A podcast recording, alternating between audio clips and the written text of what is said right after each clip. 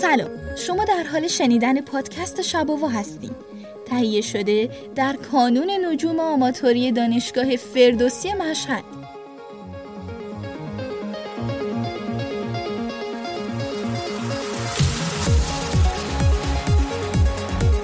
در این سری از پادکست شباوا قراره که در مورد سیارک ها صحبت کنیم.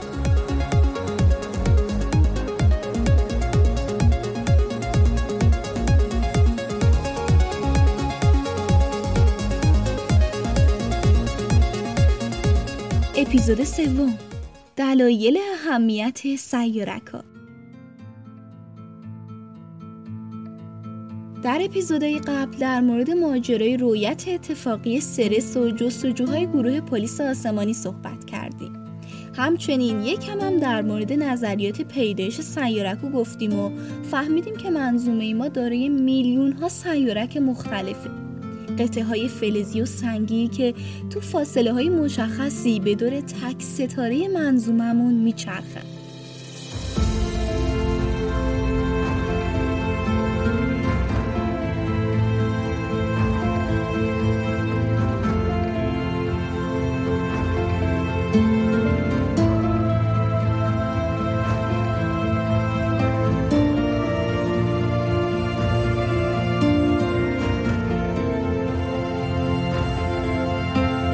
میچرخن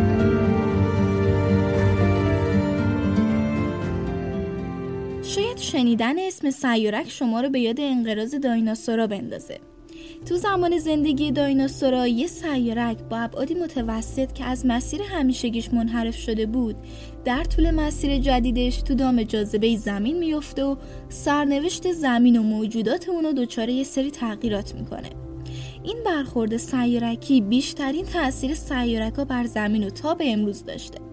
اما این داستان سر دراز دارد و برخوردا هنوز هم ادامه داره و هر از چنگاهی سیارکی از مسیرش خارج میشه و به سمت فضای لایتناهی اطرافش حرکت می‌کنه. در طی این مسیر نامشخص ممکنه تحت جاذبه سیاره های مشتری یا مریخ قرار بگیره و به داخل این سیارات کشیده بشه. یا اینکه مسیرش دچار یه سری تغییر جهت هایی بشه. همین گاهی از کنار زمین میگذره و بعضی سیارک ها وارد جو زمین میشن یا حتی بیشتر به سطح زمین برخورد می‌کنن.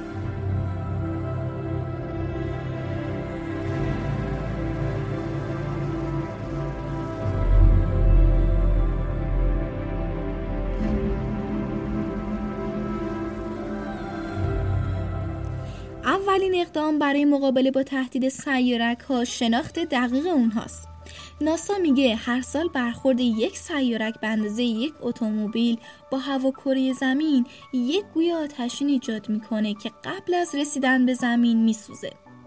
به طور متوسط هر 500 سال یه بار یه جسم اندازه یک زمین فوتبال به کره زمین برخورد می‌کنه و آسیبای جدی پدید میاره و هر چند میلیون سال یک بار یک شیء نسبتاً بزرگ در برخورد با زمین فاجعه منطقی یا حتی جهانی به بار میاره. اشیاء نزدیک به زمین زنگ خطری برای سیاره امروز ما به شمار میاد. به همین دلیل بخشی از فعالیت منجما به رصد سیارک و به دست آوردن مدار این اجرام اختصاص داره.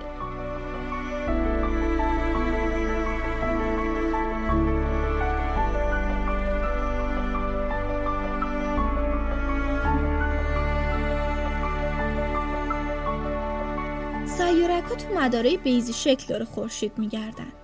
حالا اگر جاذبه سیارات اطرافشون یا برخورد اتفاقی با سیارک های دیگه رخ بده اونا به بیرون از کمربند سیارکی هل داده میشن و به سوی فضای اطراف مدار سیارات پرتاب میشن برای مثال ماهای مریخ فوبوس و دیموس ممکنه از سیارک باشن که تو مدار مریخ گیر افتادن و این وسط سیارک هستند که به فاصله های نزدیکتری از زمین می‌رسن.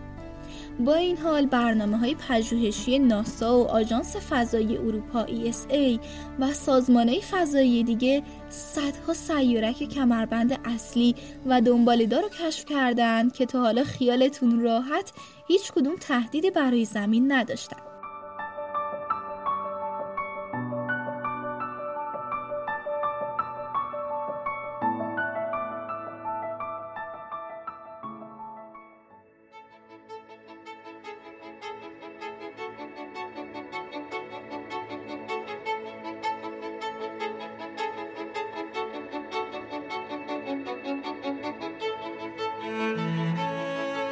البته که سیارک ها تنها قاصد خبر نابودی و نیستی نیستن. سیارک ها از نظر علمی یکی از ارزشمندترین موجودات منظومه شمسی ما به شمار میرن.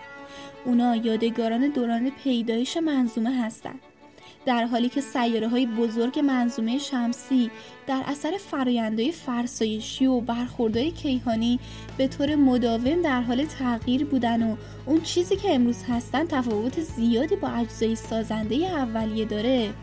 اما سیارک ها به نوعی آجورای سازنده اولیه سیاره ها هستند که کم و بیش دست نخورده تا امروز باقی موندن.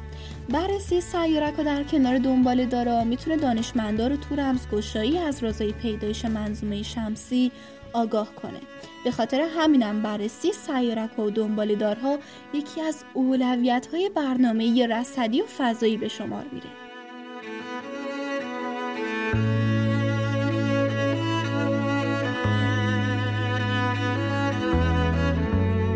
بخش دیگه ماجرا یکم اقتصادی تر و البته آینده نگرتره انسان اگه بخواد روزی روزگاری قدم از گهواره تمدن خودش زمین بیرون بذاره و راهی سیاره ها و قمرهای دیگه منظومه شمسی بشه و دست به مسکونی سازی اونا بزنه سیارک ها هستن که نقشی کلیدی رو این وسط بازی می‌کنن حالا چرا؟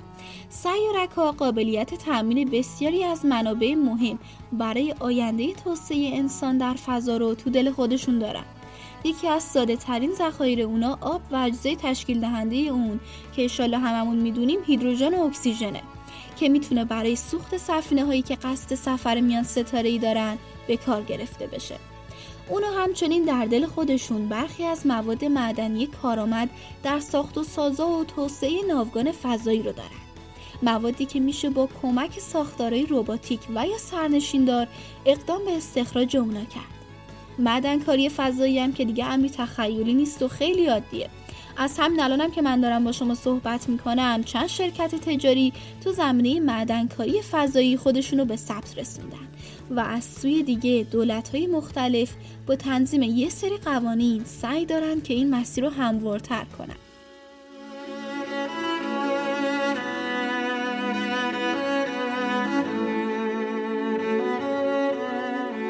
و اما سخن آخر. اگرچه که شاید هنوز فناوری بخش خصوصی به اندازه کافی برای همچین استخراج پیشرفته نباشه و مدل اقتصادی و تجاری سوداوری در حال حاضر وجود نداشته باشه. اما یادمون نره که سیارک ها شاید بخش مهمی از آینده ما تو فضا رو تشکیل بدن.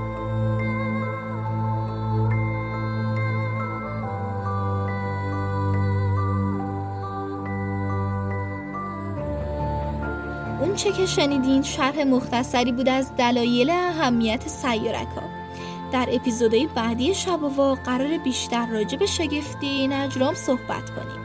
خیلی ممنونم از اینکه به این اپیزود گوش دادین. خوشحال میشیم شباوا رو با دوستاتونم به اشتراک بذارین و اونها رو هم از حس قشنگ شبگردی تو دل آسمون بهرهمند کنین. یادمون نره که این روزا یکم بیشتر باید هوای خودمون و اطرافیانمون رو داشته باشیم. من ملیکا مهدویان هستم. تا اپیزود بعدی شباوا آسمون دلتون نورانی.